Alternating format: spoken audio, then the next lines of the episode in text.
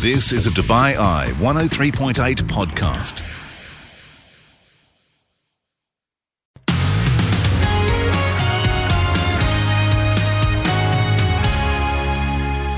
I love a busy studio, and we've got not one but two guests with us for the next hour. We've got Rhea and Nikita Patel. They are sisters, the co founders of The Bureau, it's a co working space in Gold and Diamond Park that is marking a year. Congratulations. Happy birthday, guys. How are you? Thank, you. so much and happy new year. I know. I, I don't know when we stop saying that. I think we've got another week. Yeah. That's fine. We'll go with that. Um, but happy birthday is more important because um, this has been such a wonderful addition to the city for so many people for both business and, and personal reasons. And we're going to unpack a little bit about the history of the Bureau, but also on hand today to help out anyone who's maybe looking to start their own business. We can talk community, co working. Um, so, you guys grew up here. So, I'd love to start with that, Rhea, if you don't mind. Um, growing up in a city like Dubai, were your parents entrepreneurial? And why, did, why and when did you think, actually, I think I'd quite like to start my own business. Absolutely. Thank you, Helen, for having Pleasure. us today. We're super excited to be here. Uh, we really joke that when we grew up in Dubai, you really do grow up with the city.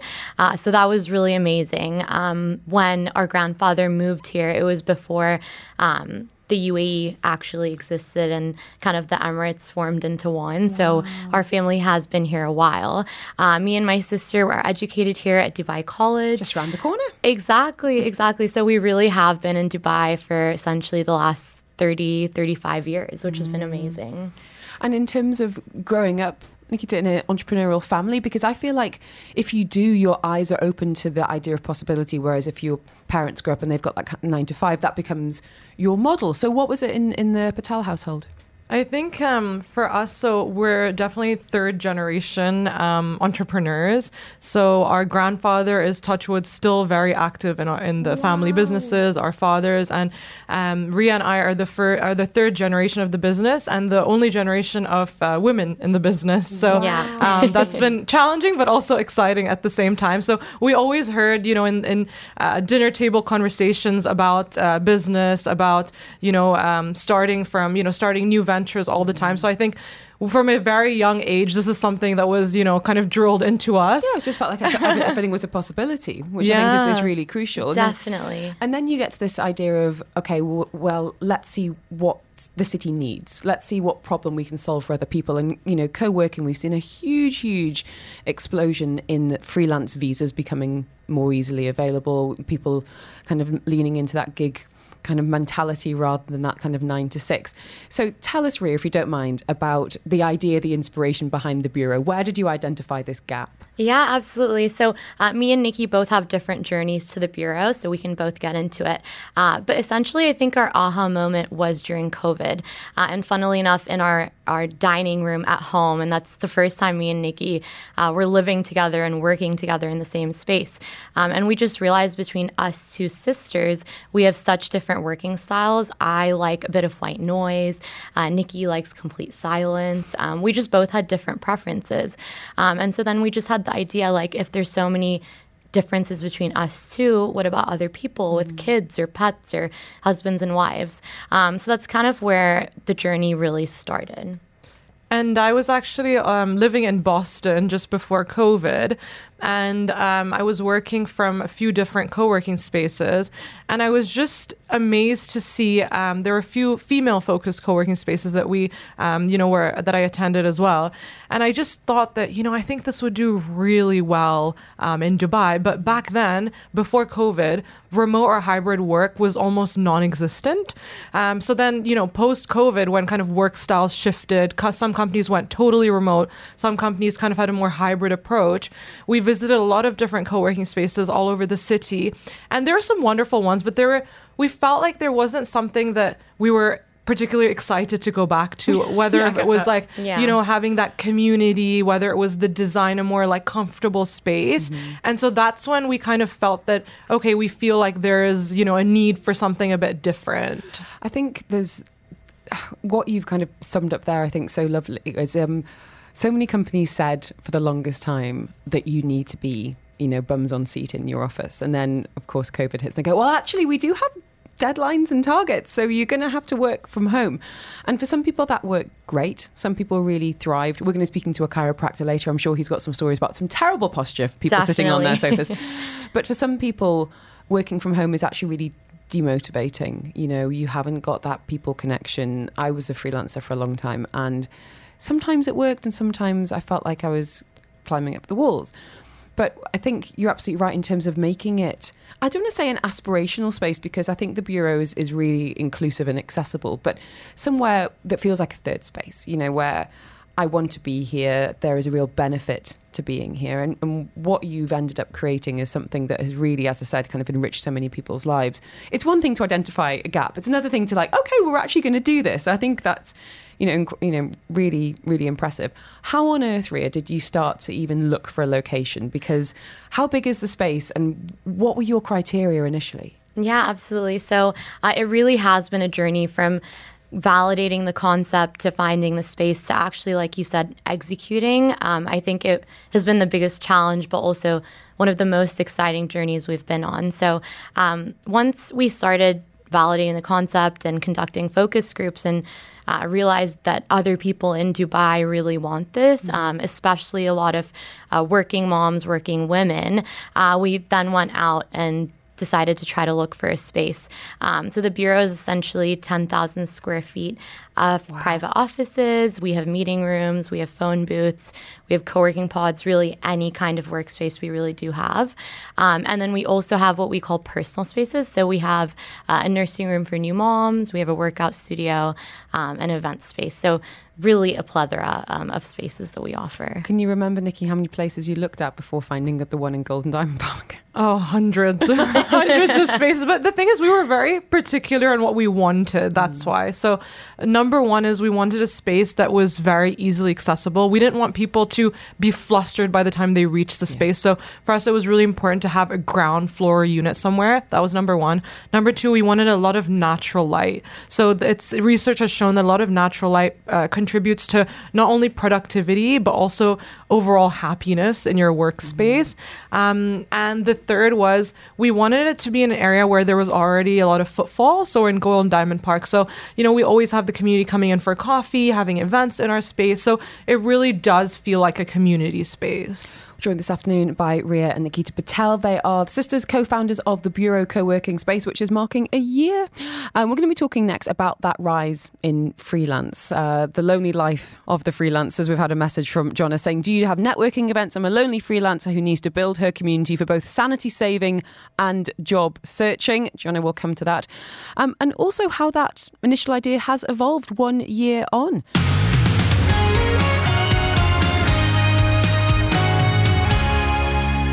We're talking co working creativity community now with Rhea and Nikita Patel. They are sisters, they're the co founders of the Bureau co working space, marking a year of business with their first branch in Gold and Diamond Park. News of the second coming your way in just a few minutes.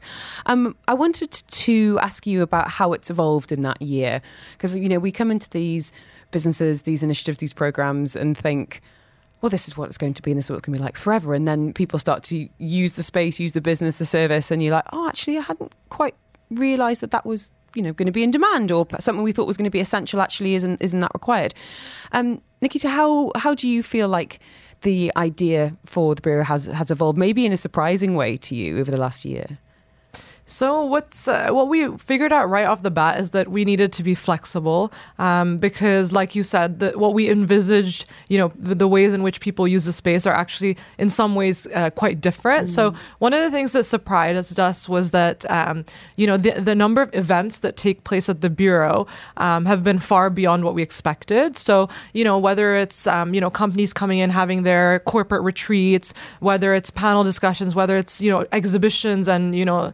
pop-ups for brands as well. So that's something we really didn't expect, which we've been surprised, uh, you know, surprised about. And what about the membership options? Was that something that you kind of established from the beginning and maybe had to be more reactive in terms of the needs of, of people coming through the door? Yeah, absolutely. So I think, like Nikki said from the beginning, we really wanted to be flexible because I think we live in an age where we have a lot of commitment phobes in society.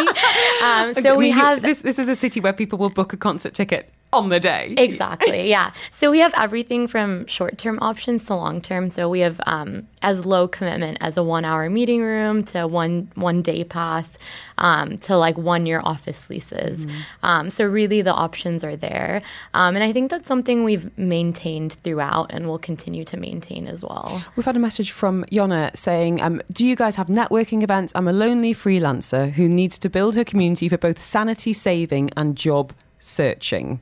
Can, can you help there? Absolutely. So uh, I very much resonate with this question because that's one of the reasons we created the Bureau to begin with.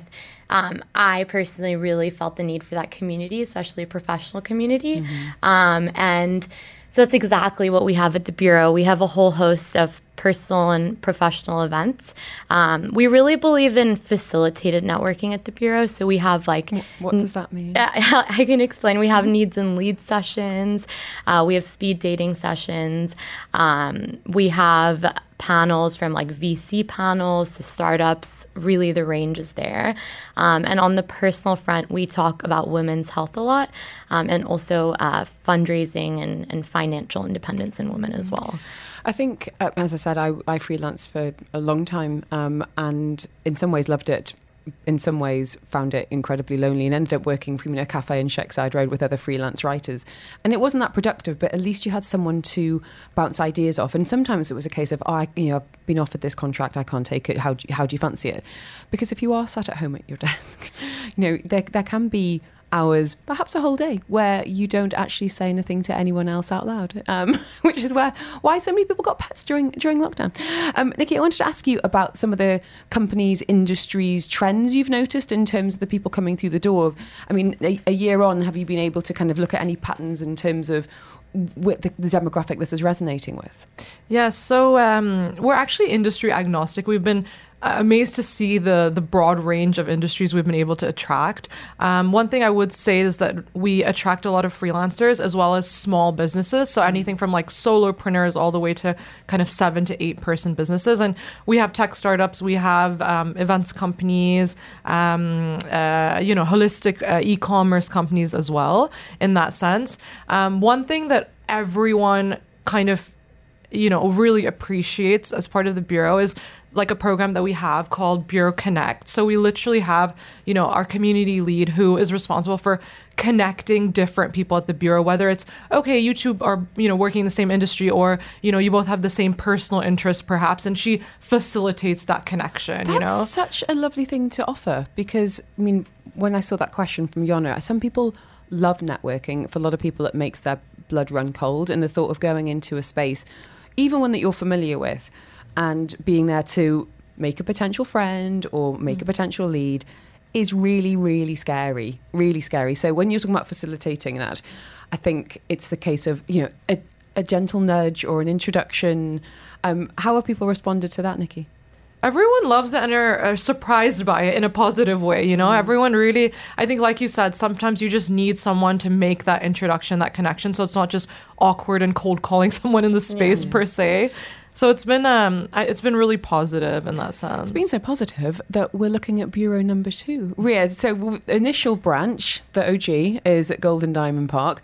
Bureau two, is it going to be called Bureau two? What are you calling it? It's we call it Bureau 2.0 between us, but it, it will be Bureau downtown, more of an urban location. Okay. Yeah, so we're super excited about it. The Golden Dar- Gold and Diamond Park location will always be our first baby, but we're super excited about this new location. So um, it's going to be located um, in a building downtown. Um, exact location to be revealed soon, uh, but we're really excited. Um, I think as you enter, you'll definitely feel like it's the bureau. Um, it'll have many elements of the first one, uh, but we have some really exciting new amenities. So we have a podcast room um, and an exciting cafe. So lots to look forward to. Oh, we haven't talked about food actually. Yeah. Because that's one of the reasons that freelancers leave the house is to go and eat. You've got Jones, the grocer, there kind of on site. Is that going to be continued to downtown or are you branching out on the food front? Yeah. You um, can't- you can't say, can you? so we um eh, eh, we hope to to have the same but to be determined and to be announced uh, very soon oh, in terms of the podcast studio, because this is something a lot of people are looking out, you know, it, expanding their, their brand and using podcasts as a branding exercise. You've seen an awful lot of it the last couple of years. Um, how how does that work? Because a lot of people want to do the tech but don't know how to do the tech. So do you have people that can facilitate in, on that side as well? Yeah, absolutely. I think that's been a great learning from the previous bureau. Uh, we're going to have audio and video podcasting, um, and as kind of an add-on service, we're going to have a tech that can help educate, mm. um, and also a big part of it is also helping with um, editing afterwards. So there'll definitely be an educational component um, and a support component as well. So exciting. Mm, this is where I can start my podcast of things I'm not allowed to talk about between the hours of two and five. We look forward with pleasure. We're joining us this afternoon. We are talking co-working community. Uh, we've got sisters and co-founders of the Bureau, Rhea and Nikita Patel. Up next, we are going to be talking about being entrepreneurs in the city. Advice for anyone that's looking to start their own in 2024. I know we were just talking on the agenda early 75% of people looking to change jobs this year, but maybe it's a case of going solo.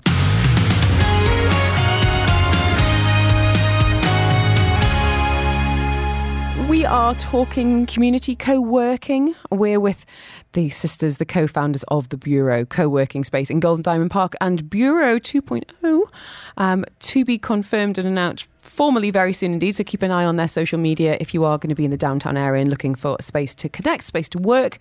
And I wanted to ask you, Rhea and Nikita Patel, about working together as sisters. Now, I adore my brother. He's one of my favourite people on the planet. However, I don't think it would work out very well. So, you were talking earlier about the origin of you guys being around the dining table during COVID and recognizing your different working styles.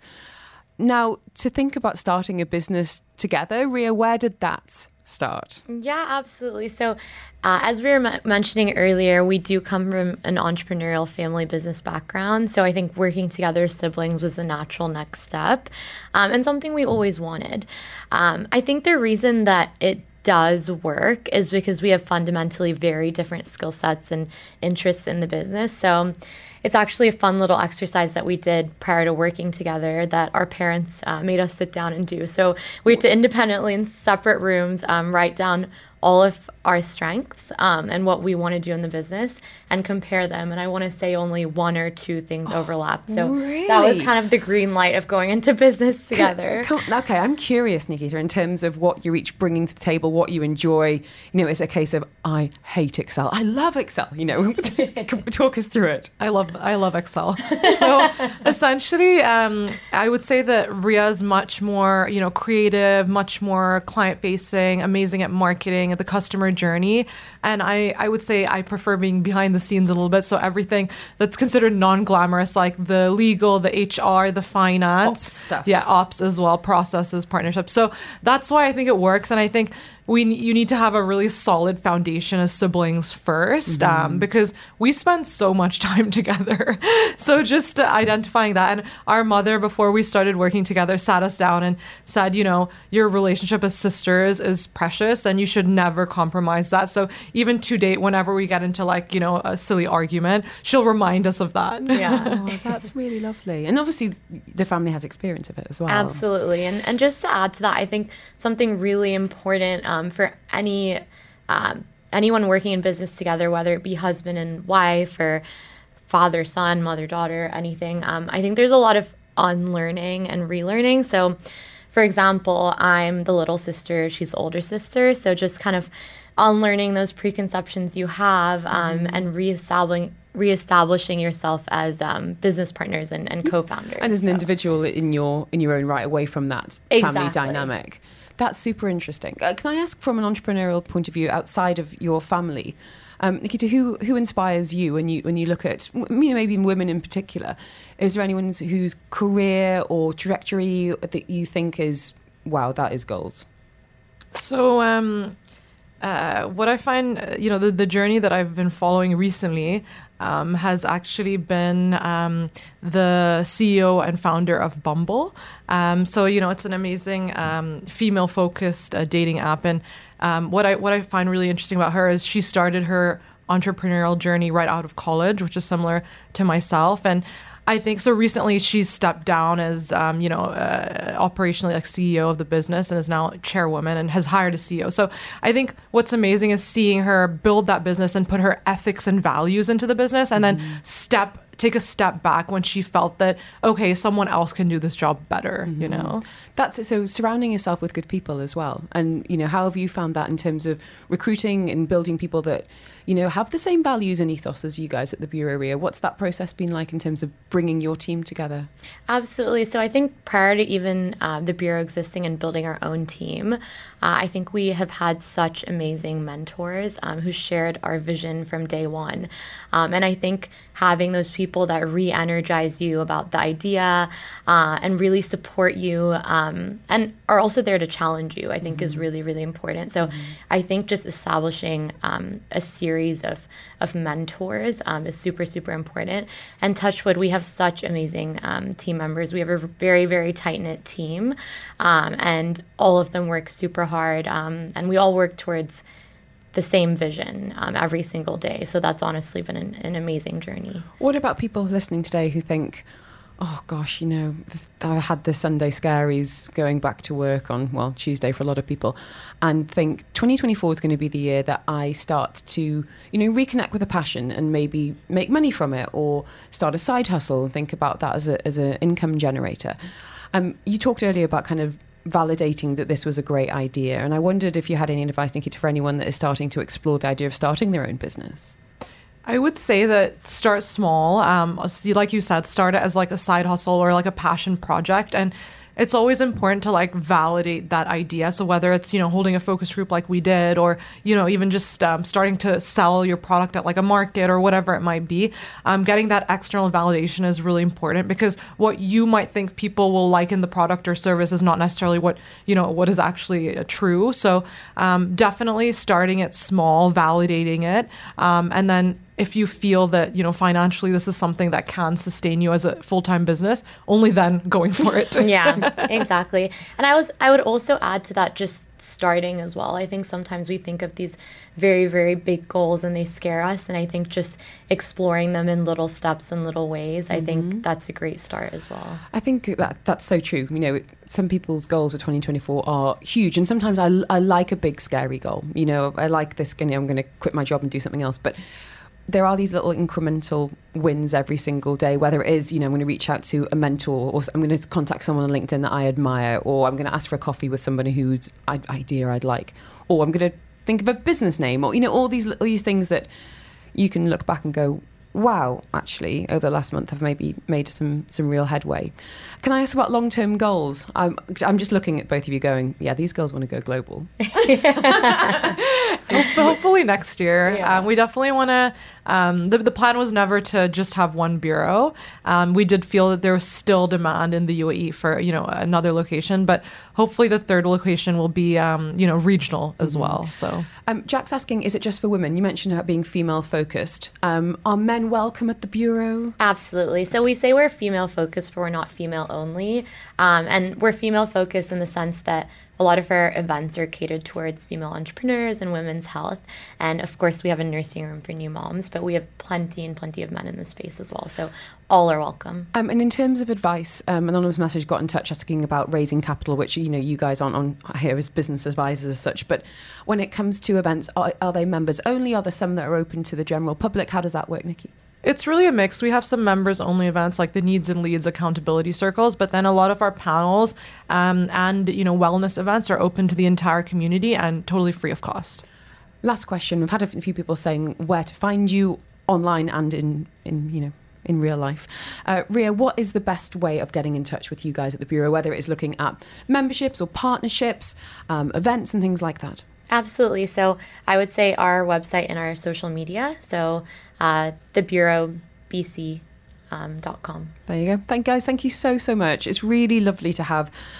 I I know we get really excited here in Dubai about big brands, whether they're as you know a chef or you know a clothing store coming to the city. But I think it's much more exciting to be building brands here and thinking about you know having these homegrown heroes and really answering the the needs and the demands of the people that live here. And you know, as I said, I'm confident this is something that is going to be, you know, just growing stronger and stronger in the region and beyond. So thank you so much. Um, the Bureau, if you want details, you can just send me the word work and I'll send you the link so you can catch up with the guys. As I said, Gold and Diamond Park branch open now downtown. I don't want to put it because you know what Dubai's like. When roughly are we looking at Bureau 2 starting? September of this coming year. Okay, like it. Q3 slash 4, depending on paperwork. yeah. Um, and thank you both so, so much. Thank Happy you. birthday. Thank you.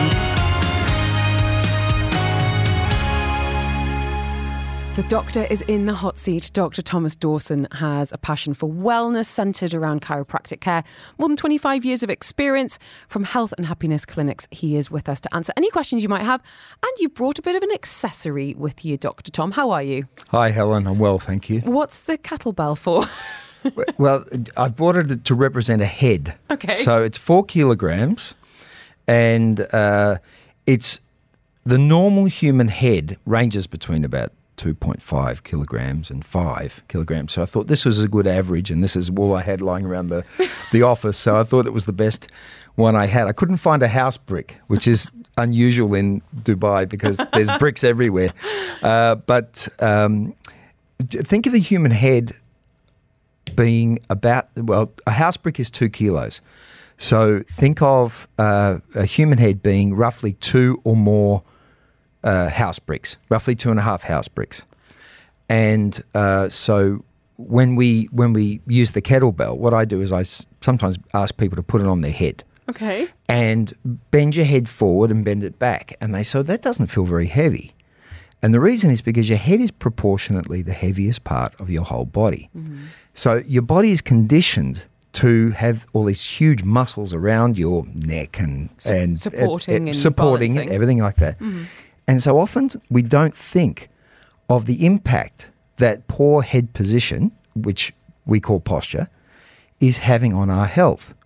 So a lot of the research that is being done now in, in, in fact, in, and this is why I thought it was relative because it, uh, in Sharjah University, uh, physiotherapists and chiropractors are working together and doing research into what impact is is forward head posture or forward head position I'm having I'm on feeling- on your health. So keep going. I'm feeling sorry. very self conscious about the position of my head and my shoulders and my back right now. I'm trying to sit up nice and straight. We're on Facebook Live as well, so feeling extra self conscious.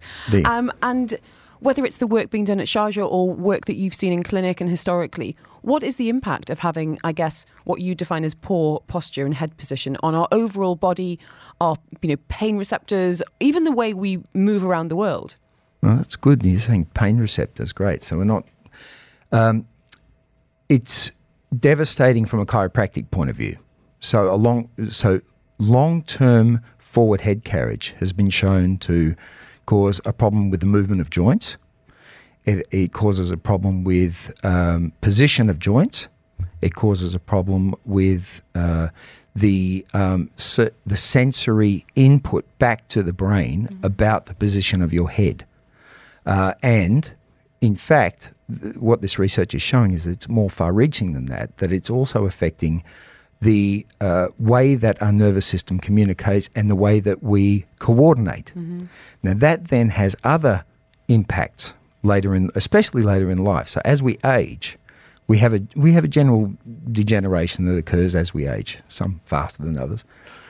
And when we degenerate as we age, if our head is too far forward, that will accelerate a lot of the degenerative that- uh, processes that, that are happening in our like- nervous system. So in nervous system, even things like cognitive function, things like that. Yeah, Any- that's probably a long bow to draw, um, but there's certainly some research that which would which would support that. I think that i i more than anything, we know pretty concretely now that there's an impact on coordination. There's an impact on athletic performance.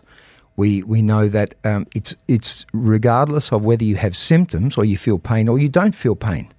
So it has it has clinical implications for people, especially people with families where they have children. So, you know, a relevant uh, topic might be text neck. That's exactly what I was about been talking about it, right? So, and when I'm thinking, I'm thinking about kids really Mm-hmm. who are over iPads, you know, phones, devices, you know, their Switch or whatever. So, I would imagine that this has probably accelerated in the last couple of decades, and maybe you'd see more. It wouldn't be called text neck then, but you know, people who are at computers historically. Is it starting earlier? Yes. Yeah, no doubt. I've got five kids, and they sit over their little machines, you know, and you try to get them out. We've just had a, a nice holiday in in uh, Sri Lanka. We just got back, and it was great to see them not. Sit, you know, I, I, I, said we're only taking one. We took three with us. We're only taking one of the Devices. the iPads mm-hmm. because I said I don't want them sitting and looking at that thing the whole time. I'm looking out the window at the scenery. Yeah. I'm like, so, oh, look, it's your face. How lovely yeah. to see your face. So it's this idea of you know restricting screen time is mm-hmm. is healthy for the children for sure. When the head is too far forward and when they're in this forward head position, it has neurological impacts. It has emotional impacts as well. They have this uh, this. Uh, we talk about frontal lobe wind up, where the children become more even emotionally um, uh, volatile. Yeah, I see it with mine, agitated. Because of it, yeah. Mm-hmm. We've got Dr. Thomas Dawson today with us from Health and Happiness Clinics. I guess my next question is is it possible to correct it? You know, oh, you, absolutely. If yeah. you start to see this in yourself or indeed in your kids, mm. is it a case of going to a doctor? Do you go straight to a chiropractor such as yourself, Tom? What, what do you do? Well, it has. I mean, there are applications. Um, you can see a physiotherapist, chiropractor, osteopath. Chiropractic is is is traditionally the the profession probably that's done the most research into this. Mm. Uh, and has documented it. For instance, um, we have a group called the CBP Group, which is involved in this research. And the CBP group talks about, um, they've done studies where they, they look at the correct curvature you should have in your spine. So we know that the curvature of the neck should be a, full, a graceful forward curve. That's the way we describe it. Mm-hmm. 42 degrees is the, is the, is the curvature. Uh, now, th- then we have a, a, curvature that goes through our through our chest or our, our thoracic area. So we call that our, our, our thoracic spine that spine, that curvature should go backwards. Mm-hmm. So our curvature in our neck should go forwards, curvature in our back should go backwards, and then the curvature in our low back should go forwards. And then as we when, when we're born and we're in our first sort of 12 years, in fact, we've even got separate bones in our pelvis, in our sacrum, and our and our coccyx, which is our tailbone, and those those bones uh, also have a, a, curve like in your chest. So we effectively have four curves. Mm-hmm in our spine. And if those curves can align, if we look sagittally or from the side at the spine, we should know that those curves should line up correctly. Stack, There's stack, a certain stack. way they should stack up, and that means that we're using the least amount of energy mm-hmm. for the most be- for the most effect.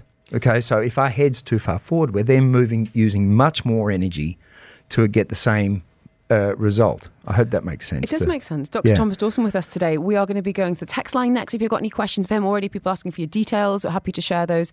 Um, and I'm curious about posture even further. Does Dr. Tom find himself wanting to correct people in public? And what is his take, his philosophy on back cracking? That's next.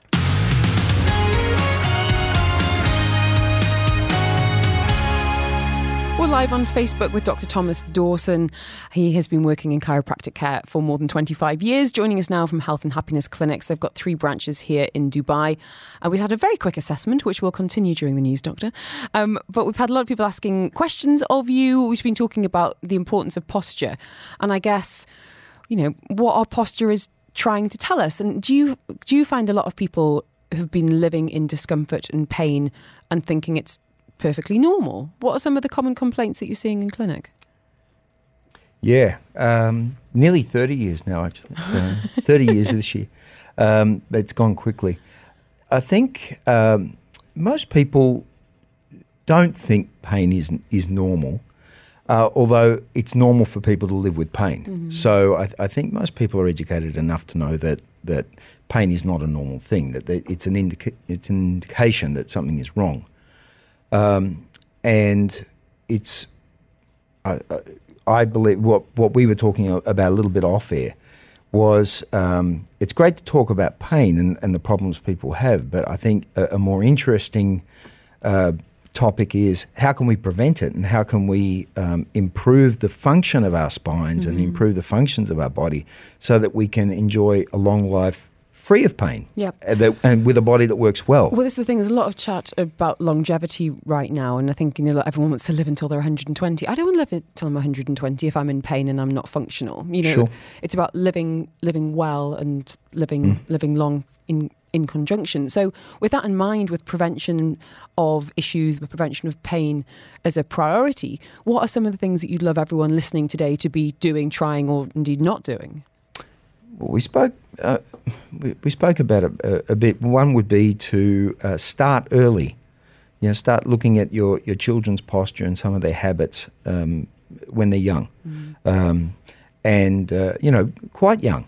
Uh, you know, it's easy for me uh, as a chiropractor. I mean, I, I started um, looking at my children's posture in the spine pretty much from birth, almost. You know, uh, but um, start looking, take the, the children in. And it doesn't mean you need some sort of long care program or anything like that.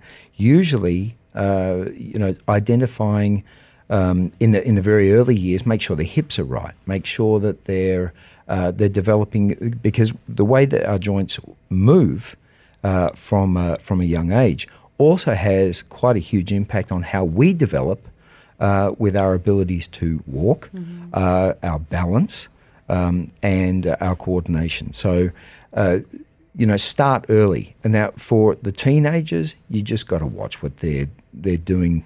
you know, In- there's only so much you can do. Uh, as I said, I've got I've got two kids that are through the teenage years, and and two that are, are entering them. Um, and uh, you know, with so much technology nowadays, and so many so much screen time, and so much sitting down at school, and so many so many hours of of you know, school and university, you you have to encourage them to have an active lifestyle, keep their weight down, Mm. Yeah, keep strong. watch their watch their nutrition. Uh, I. I certainly include a chiropractic care program, not a chiropractic treatment program, a chiropractic care program. What's the same, difference? well, the same way that we think of dental care. We don't think of dental treatment. Now, some people need dental treatment. You know, we spoke a little bit about the Invisalign and things like that, right? That's dental treatment. But dental care is you brush your teeth every day. You go and get yourself checked and make sure because you don't know if you've got a a, a, uh, a cavity But an expert eye will. until it's a bad, right? Yeah. And, Yeah. Until it's until it's um, already bad, and it's the same thing with your spine. You don't you often don't know you've got a problem with your spine um, until something gets bad. And I, I can tell you, we we did a. a um, uh, we looked into the demographic of our patients pretty carefully around about year two. And women, 48 years is the average uh, age for the first visit to the chiropractor. A lot can happen in 48 years. That's that is much later than I was expecting. Mm. That's interesting because I don't think many people, much like marriage counselling, would go in terms of a preventative appointment. People get Mm. to crisis point and go, now we need to bring in the expert. Um, with some of the issues that are coming into clinic, you've been in Dubai coming to six years now. Are, are there any kind of UA specific issues, or is everything pretty much a, a global global problems that you're recognising? COVID was a was a boom time for us. I I, mean, we had we had six weeks of closure of our um, of our uh, healthcare uh, city practice, and uh, and then once we were able to open and see patients full time, my goodness, Mm-hmm. it, the place it was uh, it was it was very very busy, And this is it really hasn't stopped. I No, mean, we're still very busy, but it, it, it really after that occurred, so many people were at home. So many people were, were leaning over their children uh, at, at being at home and Mm-hmm. homeschooling them, um, being stuck, uh, yeah, and it was a reason to leave home. there was a reason to get out and escape. So So sitting on the sofas, you know, not not good for your spine. No, Okay.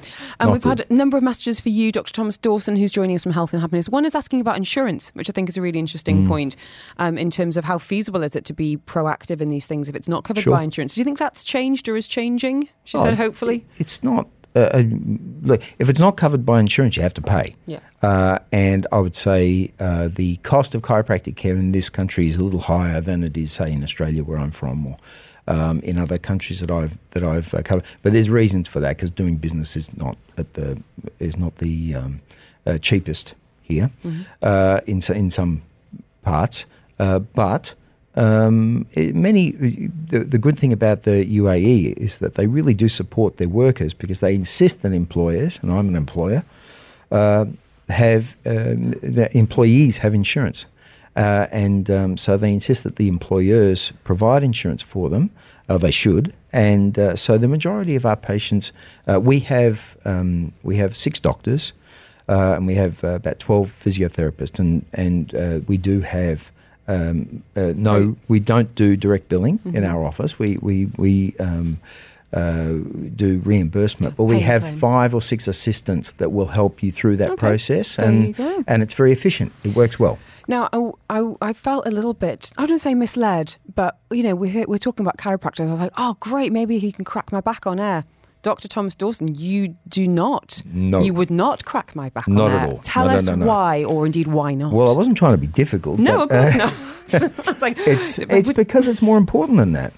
It's it's uh, you know it, it if you're going to uh, have someone analyse your spine and, and you're going to have people um, you know give you a, a proper evaluation of what your condition might be, there's a lot that goes into that. A full physical examination, um, a postural examination, uh, range of motion. Uh, testing, neurological testing if necessary, orthopedic testing certainly, um, uh, and then uh, the patient, we've I've always felt I, I I'm Australian, but I was educated in America, and and um, so I can't speak for other schools, but I was always taught that uh, you need to educate your patient about what is wrong with them before you start. And that is a really important. So anyone that thinks that they're coming to health and happiness for us, uh, what I call the stop and pop back shop, I don't do that. We don't do that. None of our doctors do. Uh, and you will get a full assessment. You will get a proper um, evaluation, and you will get a proper report of the findings that, that we that we discover, and and uh, then we will uh, outline a program of care for you. so responsible, responsible. Well, I'd like to think so, yeah. absolutely. Uh, I think there's a lot of people doing that. It's not we're not No. exclusive in that uh, at all. We've had a message going, how often should you have chiropractic care? I mean, we go to the dentist every six months. Mm. What about looking at our spine health in particular? You have a really, really bad set of teeth, you should go more than every six months. Same thing with your spine. Makes sense. We are going to go to the text line next.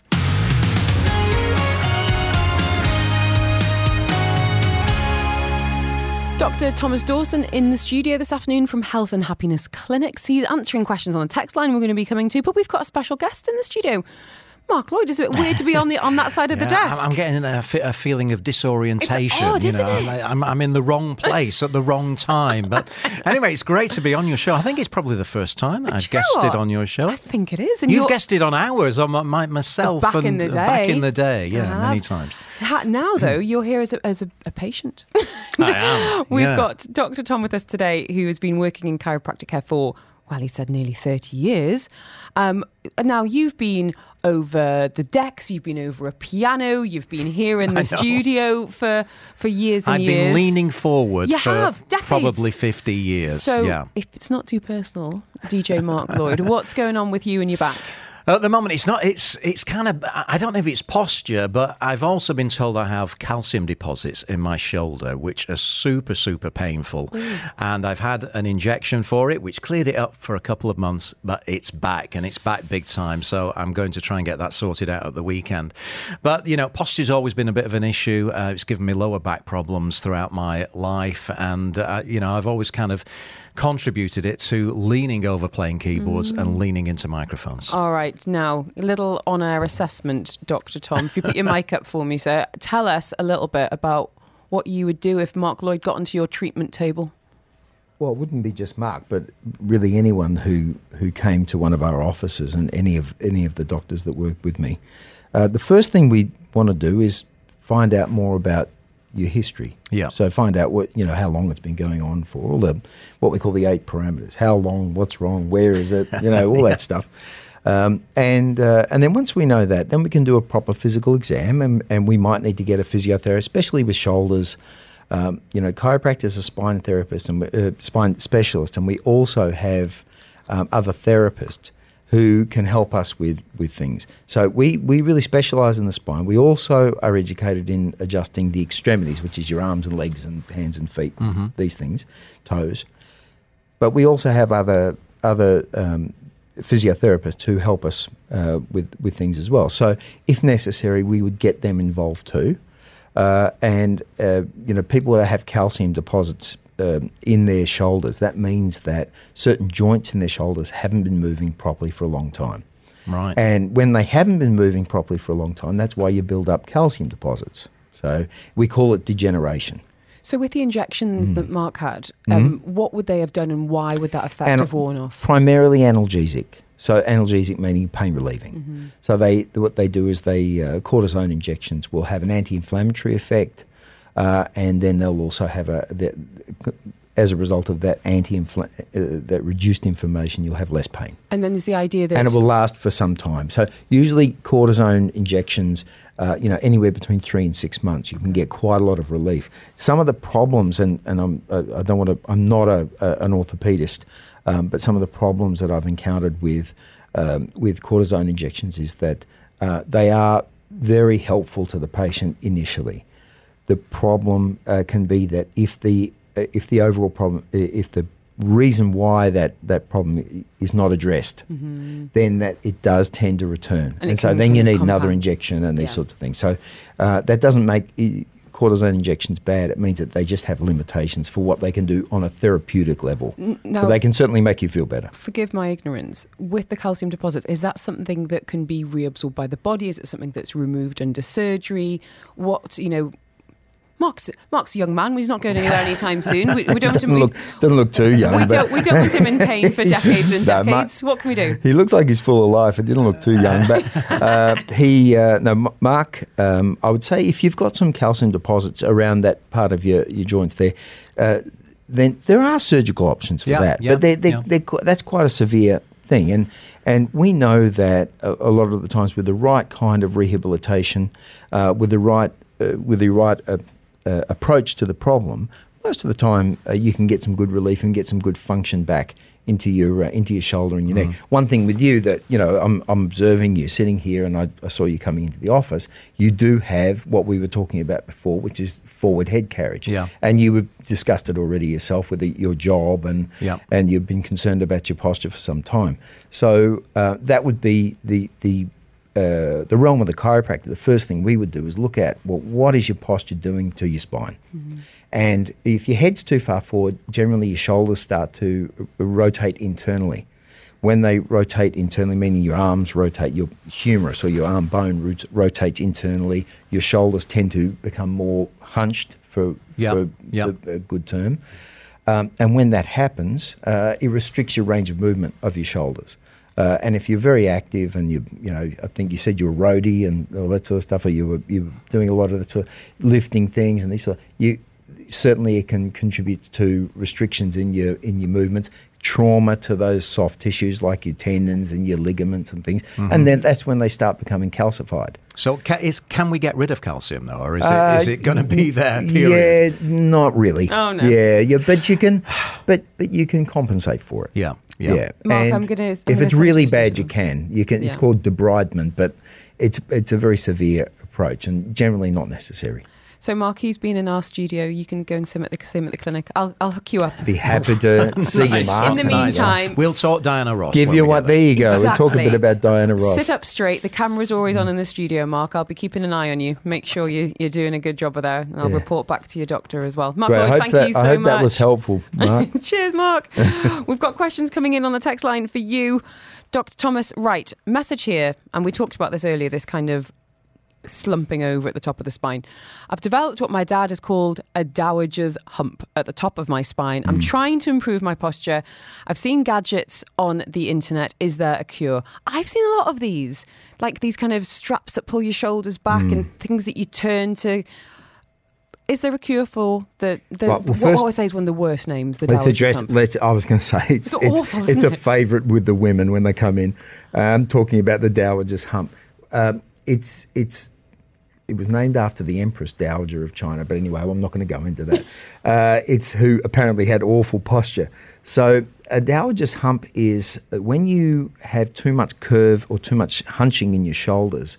And women tend to have more fat tissue around their shoulders and around their, their chest area for obvious reasons and um, the dowager's hump tends to grow and, and there's an accumulation of fluid in the area and it comes along with uh, a problem with the spine as well so can you can you make it go away we've had a lot of, of success with reducing uh, Dowager's humps, as long as they're not allowed to get too bad. Now, if they get too bad, you can't change it because there's degeneration in the joint and calcification, like what Mark was talking about there. And when you start getting calcification and the discs start to wear away, then it's too late. So the best thing is, first of all, yes, you can make some changes, absolutely. Um, the sooner you get started with it, the better. Do a proper evaluation of the area, so it's not just visual. You know, I would recommend X-rays of the area, uh, a proper analysis of the of the degree of the curvature, uh, and then you can make a proper evaluation of the areas that you need to adjust or, or make corrections to as a chiropractor, and the exercises you need as well. I always wish that you could go in and see someone like yourself for 45 minutes and then you've got then you're done. But no, we Right. we often have homework to do. It's a shame, isn't it? Yeah, it doesn't really. And, and it, uh, it's one of the reasons that I have a bit of an aversion to some of these some of these um, uh, crack crack videos that come out because you have this impression that uh, the patients might have this impression that they come to the chiropractor and they get this magical. It's Quick- it's a bit like Hollywood, you know. The quick fix. Yeah, and it, it really doesn't work that way. You can't have something that's that's that's happened over a period of, of a decade or, or more that is corrected in Seconds. seconds. It just doesn't work that way. Yeah. Um, if you want doctors' details, to send me the word spine on 4001. I've had a message from Isabel. We are talking about kids earlier. Um, she's saying, in growing children, what footwear is recommended for spine health? That's an interesting one. How would you feel about barefoot versus a, you know, thicker? I don't know. What, what, what's, what are your kids wearing? There's no panacea. It's, it's what your child needs. I have one child that required orthotics because he had uh, very flat feet. Um, I have most of my other children uh, have very good feet. Uh, the uh, walking around in barefoot is is terrific uh, to um, to help the muscles in the in the feet develop. Um, so a, a combination of all of those things. But if you suspect, if you start seeing things like if you see the children walking, especially here in Dubai, if you see them walking in the sand, this is a, an easy one, and you see their footprint looks odd. Like it doesn't look so much like a footprint; it looks more like a big, you know, like my brothers used to, like a big flat piece of meat. You know, your child probably has a bit of a flat foot the issue. ar- arch is dropped. Yeah, so you know, get that looked at. Uh, podiatrists are great. Most chiropractors can give you a good idea uh, whether you need to see a podiatrist or, or whether it's something that you you you um, can manage through exercise or through other other other ways, um, or whether you need to do anything at all. Uh, so there's no panacea with that, or no no no global fix. But look at your child's feet. If you notice their knees uh, tend to move towards each other when they walk. If you notice, they tend to walk on their on their toes. If you notice, they tend to walk on their heels uh, too much. If they've got an odd gait, which means the the style of their walk looks strange, get it looked at because it's not just going to have uh, an effect now. It'll it'll that effect will will be amplified as they age. Here's an interesting one from Maricel saying, Hi both, Santa brought our son a scooter. However, I've since Right. read a few comments online that scooters can create posture imbalance in the future due to using one leg for scooting. Someone online Okay. even said that chiropractors will have lots of work in the future due to so many using them. Has your doc noticed such a thing? I see so many kids using them, it didn't even occur to me that they could be bad, but maybe I'm overthinking it. Yeah, I think I think you're overthinking it a little bit. Just these electric ones, they're, they're the ones I don't like. I'm in the same. They just uh, someone's these kids are trying to put the them themselves under my front wheel sometimes. uh, but uh, no, the the ones where they push, just get them to push both sides. You know, if you if you if you've got them if they've got a nice scooter and they're enjoying it, the kids have had scooters for Decades. decade, yeah, hundreds of years probably. Right. Yeah, get them to push both sides. Um, don't have don't do do it just one sided. I think that's probably a good idea. But I think they're fine. They're harmless as long as you don't crash it. Now, just to come back to what we started with, with you and your kettlebell, four kilos of head Yes. weight in front of us. Message here saying something that the good doctor talked about has really resonated with me. Head hunching forward. I think I have decent posture overall, but yes, my head does hunch forward, especially when driving. How do you address that? Now, producer Chloe came in and said earlier, you know, we, here in the booth and Jency as well. Every time we're talking about posture, and I've been doing it. We're all sitting up, you know, chin up, shoulders back, and for a few seconds we're golden, and then we stop thinking about it and we go back to our old slumpy, slouchy ways. Um, for this listener, and indeed anyone that's perhaps listening to this and going, "Oh, that is me. I am. My head is definitely going forward." What would your top bit of advice be, sir? See see someone about it. Get a- see Thomas a chiropractor. um, see a chiropractor definitely, uh, and and not just see a chiropractor, but also you know depending on how bad it is.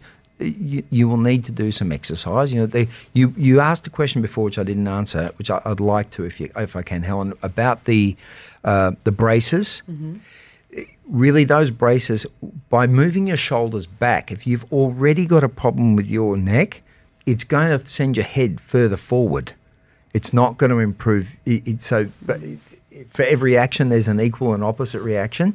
And your head the, the nerves underneath your skull the- they're the ones directly underneath your skull uh, th- they're the highest number in the body to do with posture for a good reason because your head weighs so much more than your neck.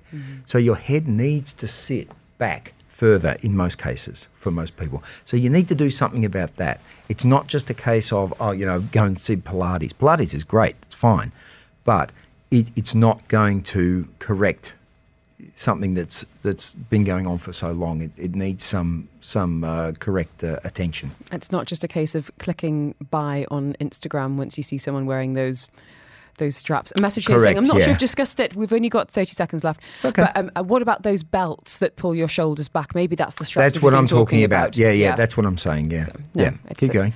That's it. It's Yeah, a- that was it. So we had the Dowager's hump. What was the other one? We've had we've had belts. We've We had had we've had, we've had it all. We've had we've had Mark Lloyd on. It has been a busy hour. We've run out of time. We haven't run out of questions. We'd love to have you back, uh, Dr. Dawson, if you don't mind. In the meantime, though, with your permission, can I share your details of you and the guys at the Health and Happiness Clinic so people want to get in touch? Sure. Amazing. Wishing you and the, the team a very happy and healthy 2024.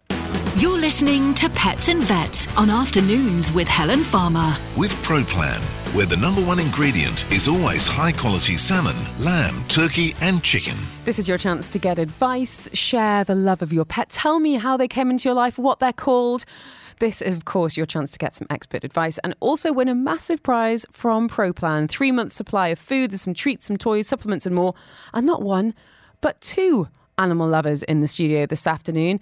Yvonne Senden with us from Doggy Adventures in Dubai and from It's Ginger's Way, Mena Lopez, behaviourist and all round expert when it comes to embracing our dogs' quirks and working with them if things are getting a bit stressful. Um, they are also collaborating on Leash Explorer. We're going to get people out and about in the UAE with their friends of the furry kind. Um, Yvonne, tell us before we get onto Leash Explorer about why you wanted to start Doggy Adventures in Dubai. It's such a wonderful and, I guess, feel good platform for knowing where our pets are welcome in Dubai. Where did that idea come from? Uh, Well, basically, when I had adopted my dog in the Netherlands, in Europe, you know, I, I took her out with me wherever I went, and she she traveled, you know, with me. I went on vacation with her, and you know, in in Europe, that's quite easy to do. And uh, we moved here. Obviously, she came with me, and uh, and I just basically had the same lifestyle. And you know, we saw there were some difficulties here and there, uh, especially with dog owners not knowing where to go and places that were not dog friendly. So I thought, you know what, let's change that. Let's put them all in one place. Yeah. um, and Mena, can I ask you, in terms of when, whether it's socialising a puppy or indeed working with animals, because we don't want our dogs just to be stuck at home all day, why is getting out and about really good for their mental and, and physical development? uh, is as, as you said it's good for enrichment. It keeps their mind busy with different kinds of stimulations new sounds new smells. So the more we take our dogs out and about the better. We don't even realize but just going on a car ride it gives so much mental enrichment to our dogs and it is proof that giving mental enrichment it helps our dogs live longer because it keeps them busy Oh, love that. You guys are taking it a step further. You've been working together behind the scenes for a while now, and now we can finally talk about it. Yeah. Leash Explorer, Yvonne, what's it all about? What's uh, what's the aim, and I guess what's your mission?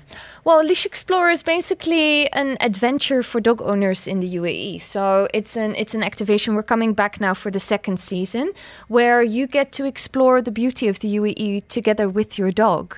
Uh, you go to beautiful places that you maybe didn't know we're dog friendly. You're going to do fun activities together with your dog, but it's all a surprise. So we can't tell you exactly where you'll be going to. Oh, can you tell us where last season was, Mena? Where, where, where were people going last time?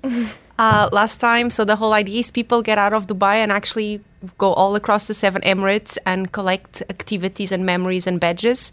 So last time they went all over from Umm Al Quwain to um, Jebel Jais for Ras Al Khaimah, Abu Dhabi. So the idea is just getting people out, make memories. So with Leash Explorer on, if, if someone's like, yeah, I want to do this, I want to get involved, it's not a platform as such, it's kind of a, a pack. Does that make sense? Yeah. Just tell us about the process of, of getting involved and indeed even the time frame and how it works. Well, it's it's very simple. If you're that adventurous dog owner, you just go to the Leash Explorer website, buy yourself a ticket, wait until you can pick up the starter pack, and let two months of fun begin. Ooh, I love.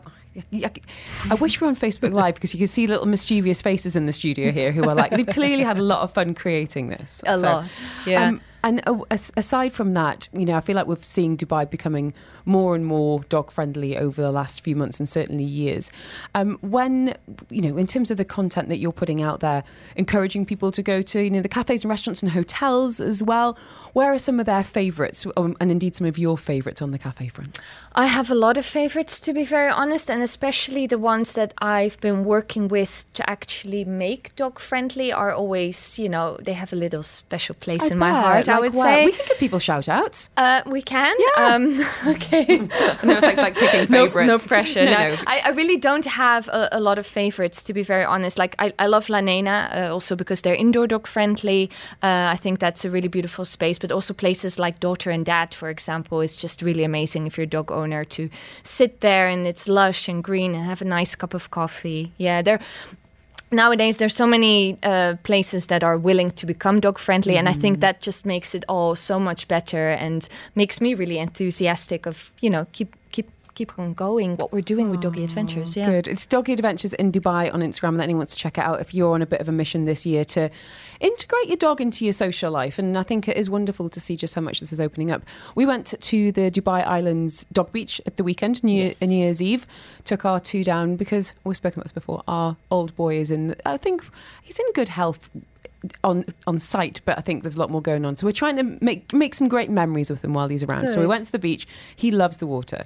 He absolutely loves it. So he was having a great old time. There was an unexpected guest at the beach. I will give you 10 points if you can tell me who or what turned up at the Dubai Islands oh, beach Oh, at the weekend. was there someone with their cat Yes. yes, there was. yeah this happens all the time I could not. not only there not only eyes. on that beach but in general I was absolutely flabbergasted. yeah I honestly was. i know I looked over and I was like, "Are you?" I, I don't mind. I'm, I can't name and shame them, but I looked at them and was like, "Are you off your rocker? Why would you bring Yeah. a fluffy ginger cat yeah to a dog beach?" The thing is, and I get it, a lot of people. I don't. No, I, no, no, no. Okay, I don't. Uh, look, from from my point of view, I would always advise against it. I would always say, cat owners. I have two cats. I love cats. I get a lot of comments on social media from people saying like, "Why don't you promote, you know, going out with your cats? Why don't you like cats?" I'm like, I have two cats. I love cats, uh, but I would strongly advise against it for a few reasons. One cats are usually not as social as dogs are. They might not show it, but usually they are very uh, anxious. They have a lot of fear, but they don't know how to show it. So you might not see it with your cat. So that's one. Second of all, not all the dogs are used to cats. so you Oh, might get a conflict with a dog that is like, what is this? And I want to attack it, play with it, whatever it is, and that might cause a big, big conflict uh, wherever you go. So, for all the cat owners in the UAE, we love you, but you don't know, take them to the dog don't beach. Take them out to dog-friendly places. immediately, a few of the dogs were like on the on Yeah. the scent. I'm going to go over and investigate that. And to these cat owners, and there were six of them, they were clearly not dog people because they started getting hysterical that the dogs were approaching them. Yeah. It's like this is not going to end what you well, get. guys. Yeah. This is not. This is this is just not going to end well. Couldn't believe my eyes, and I was like. I don't want to put my dog in this situation where they could ultimately do something that you know they might become reactive, even though they could be the most amazing dogs and well behaved, but because they're not used to the situation, and obviously Mena can say a lot more about that, but like Mm-hmm. if they're not used to that typical like situation of being around cats, then you know it might cause an an instinct Incident. or a reaction with your dog that you're not even ready for, that you don't know. That's Something I never thought to have to say on the radio. yeah. Don't take your cat to the dog beach. that cat was not enjoying itself either. It did not want to be there. Most cats they don't enjoy it. We are in conversation this afternoon with Yvonne from Doggy Adventures in Dubai. Mena Lopez with us today from Ginger's Way. They have just launched Leash Explorer Season 2. Um, what is the website for anyone who wants to go and get out and about in dog friendly, dog welcoming Emirates areas, activities? We can send people in the right direction, Yvonne. Well, Doggy Adventures has their directories on the Doggy Adventures website, and Leash Explorer is just leashexplorer.ae. There you go. You want to send me the word link? I will send you the link. Up next, we are going to go to the text line. We've had questions about behaviour. We've had bad sleeping. Anissa saying if you're staying at a hotel, dogs allowed, is it okay to let your dog sit on the public furniture, such as a sofa in reception? I have no idea. Keen to get the guys' take on that. 4001 if you've got a question, or indeed you just want to send me a photo of your furry friend, that will get you in the draw to win that incredible prize three month supply of ProPlan pet food. This is Pets and Vets on Afternoons with Helen Farmer. With ProPlan, groundbreaking science, life changing nutrition.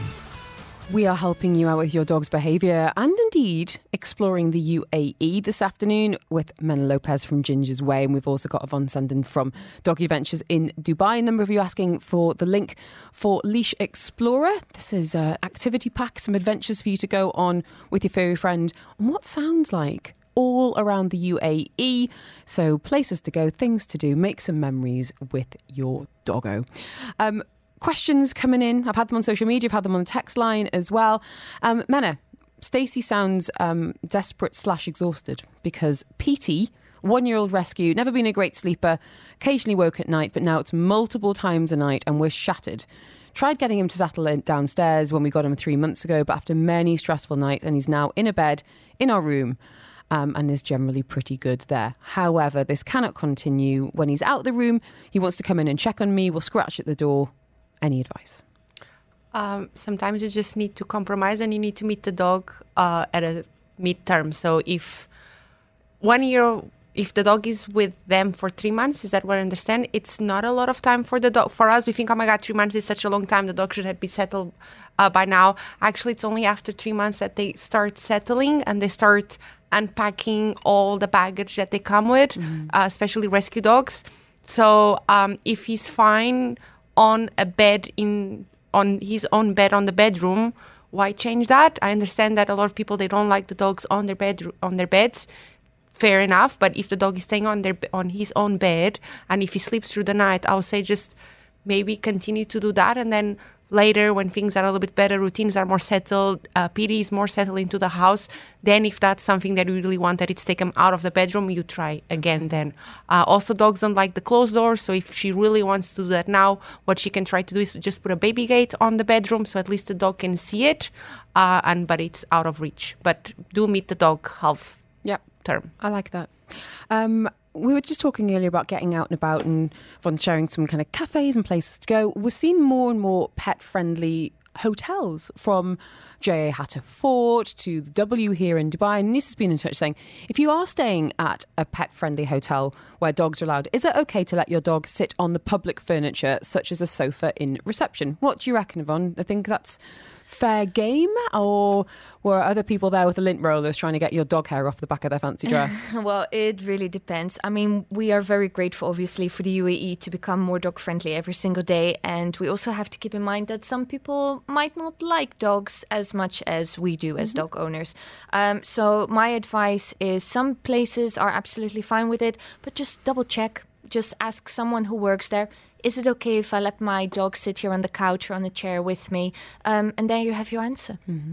Thanks, Anise. Good question, though. I think we're all kind of figuring it out in terms of, you know, being around each other. And as you say, there are some people who might have booked into that hotel who don't want to be around animals. I think some do it do it very well in terms of having pet friendly rooms that are, you know, perhaps separated or in different parts of the hotel.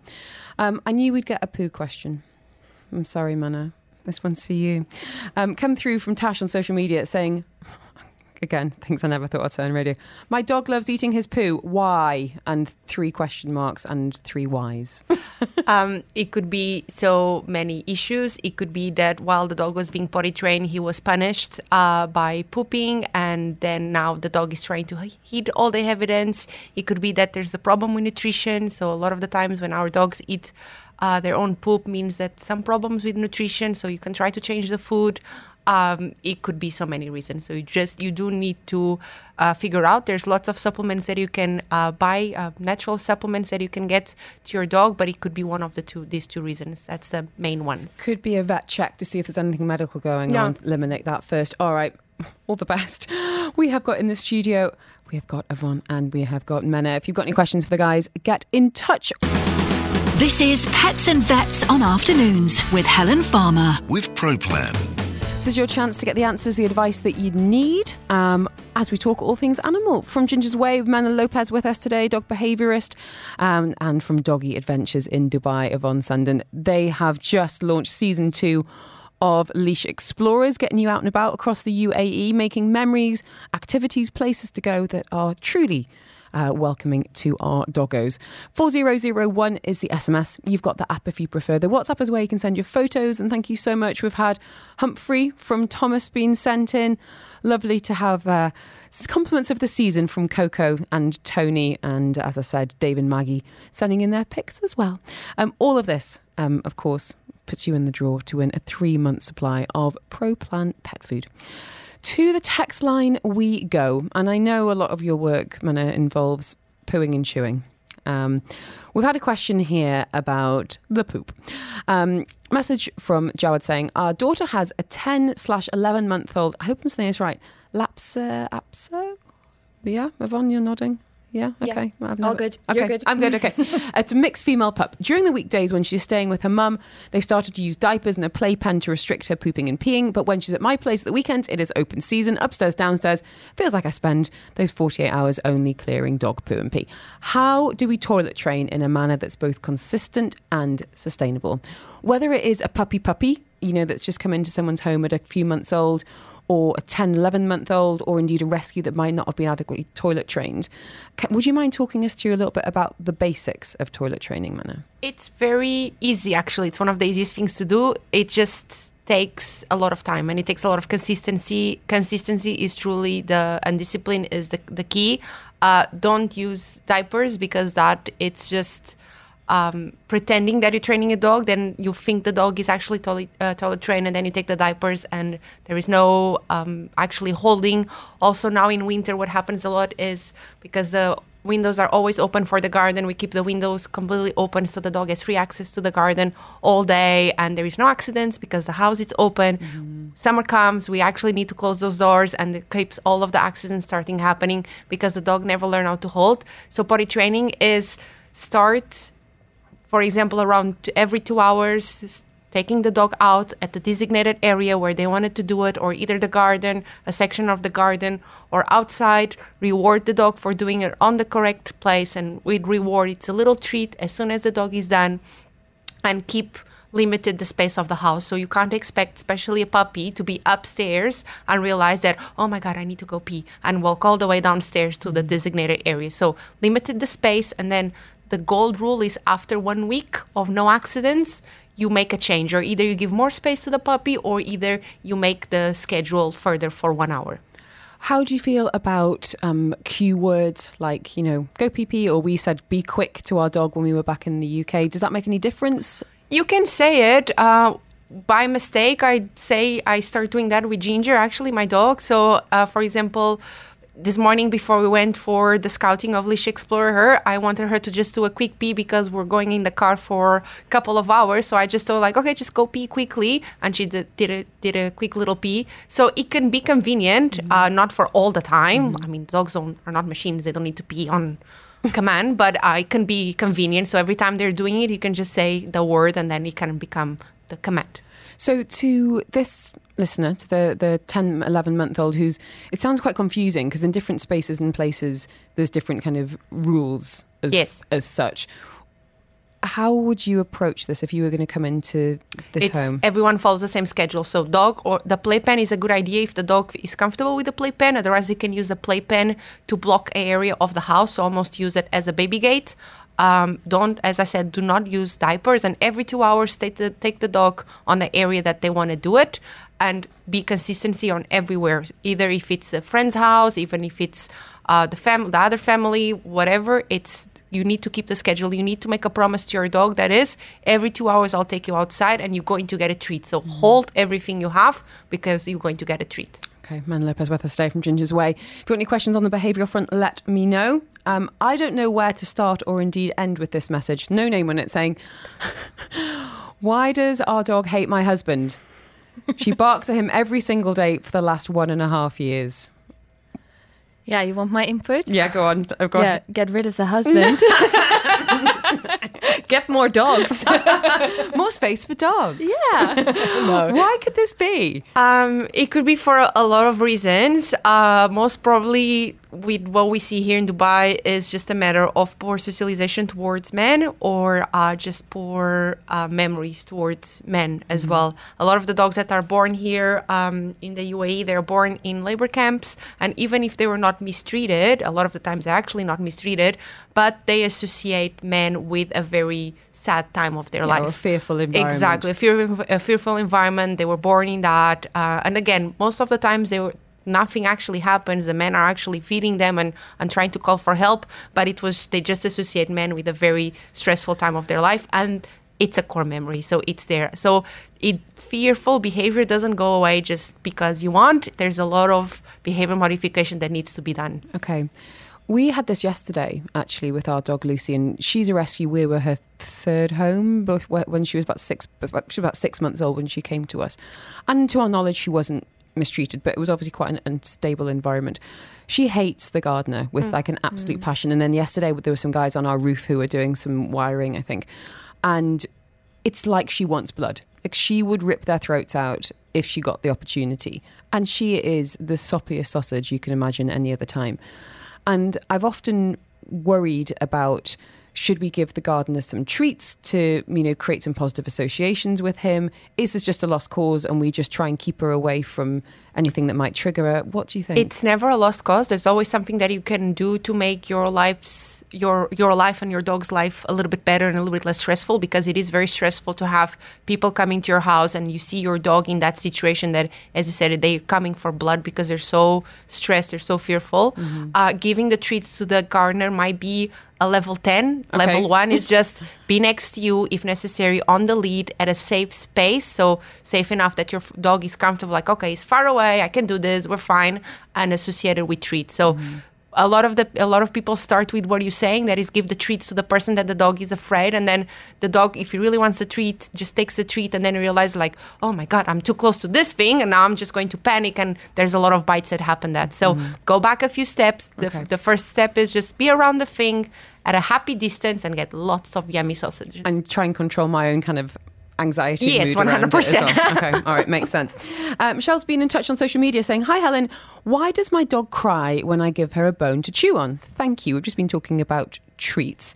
I don't know if um, Michelle means like a bone, as in like an animal bone, or if it's like a bone toy. There's but, a lot of questions to ask regarding yeah. that. Uh, it could be because she can't get it, she doesn't understand what to do with it, it's too complicated. A lot of times when we give uh, enrichment puzzles to dogs that are too complicated, the dog cries like, I don't really know what to do, and they get frustrated. So it could be that it's too big.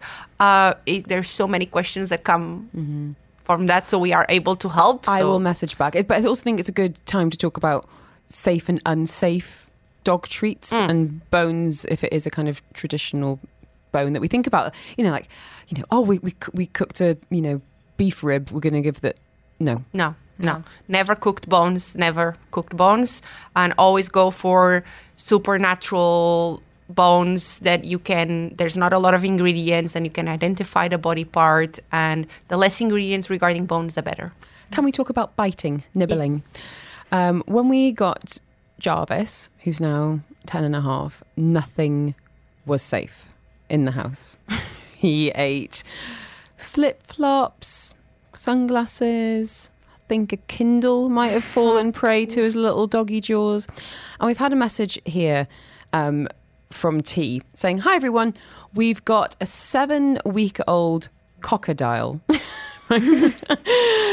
um, cocker spaniel who is teething so much at the minute. He's lost a few teeth. I can see his premolars are starting to come out. I know all puppies bite. Um, and that cocker spaniels are known for being particularly mouthy as puppies, but we've noticed he only ever seems to bite me and not my husband.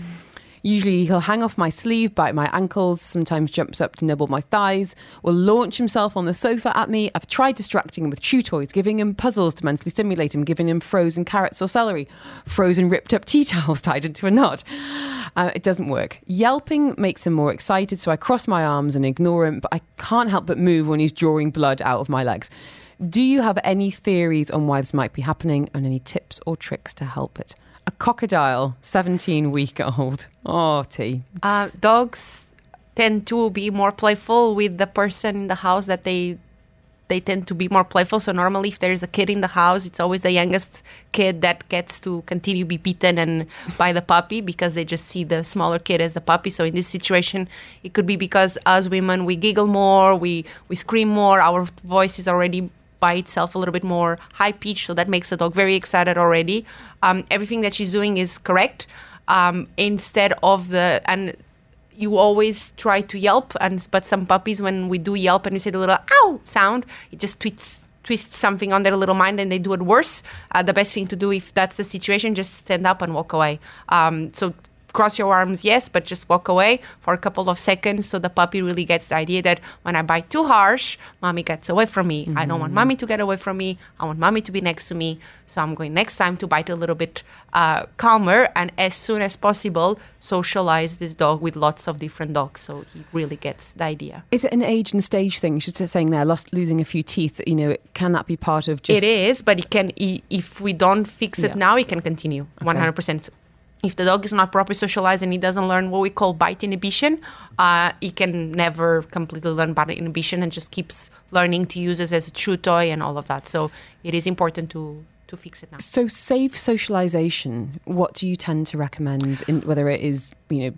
daycare or doggy play dates or I, I don't know, you know, to this, you know, 17 week old when they're ready to go out and about, where should they be going? As soon as they are clear by the vet and okay to be socialized with other dogs, I uh, tell people to take them to um, daycares uh, that are tested by by me and uh, that I know they're good, um, so they can socialize with lots of different types of dogs. Um, they can socialize with dog friends if they know the dog friends are okay with puppies. Ginger, for example, cannot stand a puppy. Uh, she's too old for that. Really annoying. Super annoying. So she doesn't have any patience. So it's they just need to learn lots of different personalities. Um, if they have an older dog and that is too nice to the puppy. The puppy will learn that it's okay to be a bully. It's okay to push a little bit further. So that's why it's important. Even if they care, it's not a, necess- a necessity for the family because they don't really need it. Mm-hmm. Um, just for this first couple of months, just to get all of that lots of body language. They learn everything that they need to learn. Okay, hope that helps. Last question. This is from Sunny um, saying, I feel like this is a bit of a silly question, but here goes. We've got a small dog, usually gets walked for half an hour twice a day. We've got guests visiting us now with their puppy, and the two dogs have been playing non stop. Our dog is tired out and now refusing to walk. Should I not force the issue as long as he has access to the garden for the toilet, feeling guilty that he's going without exercise? Um, it, you don't need to feel guilty if your dog is tired doesn't want to go on a walk just let be, have the dog be at home uh, or you can just take them on just a little very short little walkie or if you have a garden just go to the garden mm-hmm. so the walks are for the dog if the dog doesn't want to go means that he's exhausted so no need to push it okay that's a great question. Thank you, Sunny. Message here saying, Thank you for all the tips on puppy behaviour. I'm going to try them on my four year old humans. I think they will work. There are some very close comparisons. Honestly, having dogs definitely got us ready for having kids. Yeah. Early mornings, coming back from brunch on time. So, you know, it definitely helps. Um, lastly, guys, um, a quick shout out to Leash Explorers one more time. And um, would you mind, for anyone that's just tuned in, Yvonne, re explaining the concept and how people can get involved and out and about in this beautiful weather with their beautiful pooches?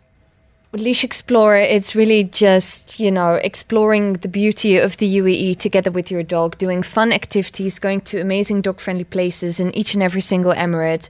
Um, you can buy a ticket online, and once you have your starter pack, you'll be waiting for two months of endless fun together with your dog. Ah, so this is February and March, exploring the UAE in a fun and challenging way, getting out and about, and you can do it on your own time frame. Yeah, yeah. Whenever, whenever you have your day off, if you have an afternoon, uh, you can plan in all the activities as per your convenience. Brilliant. It's leashexplorer.ae.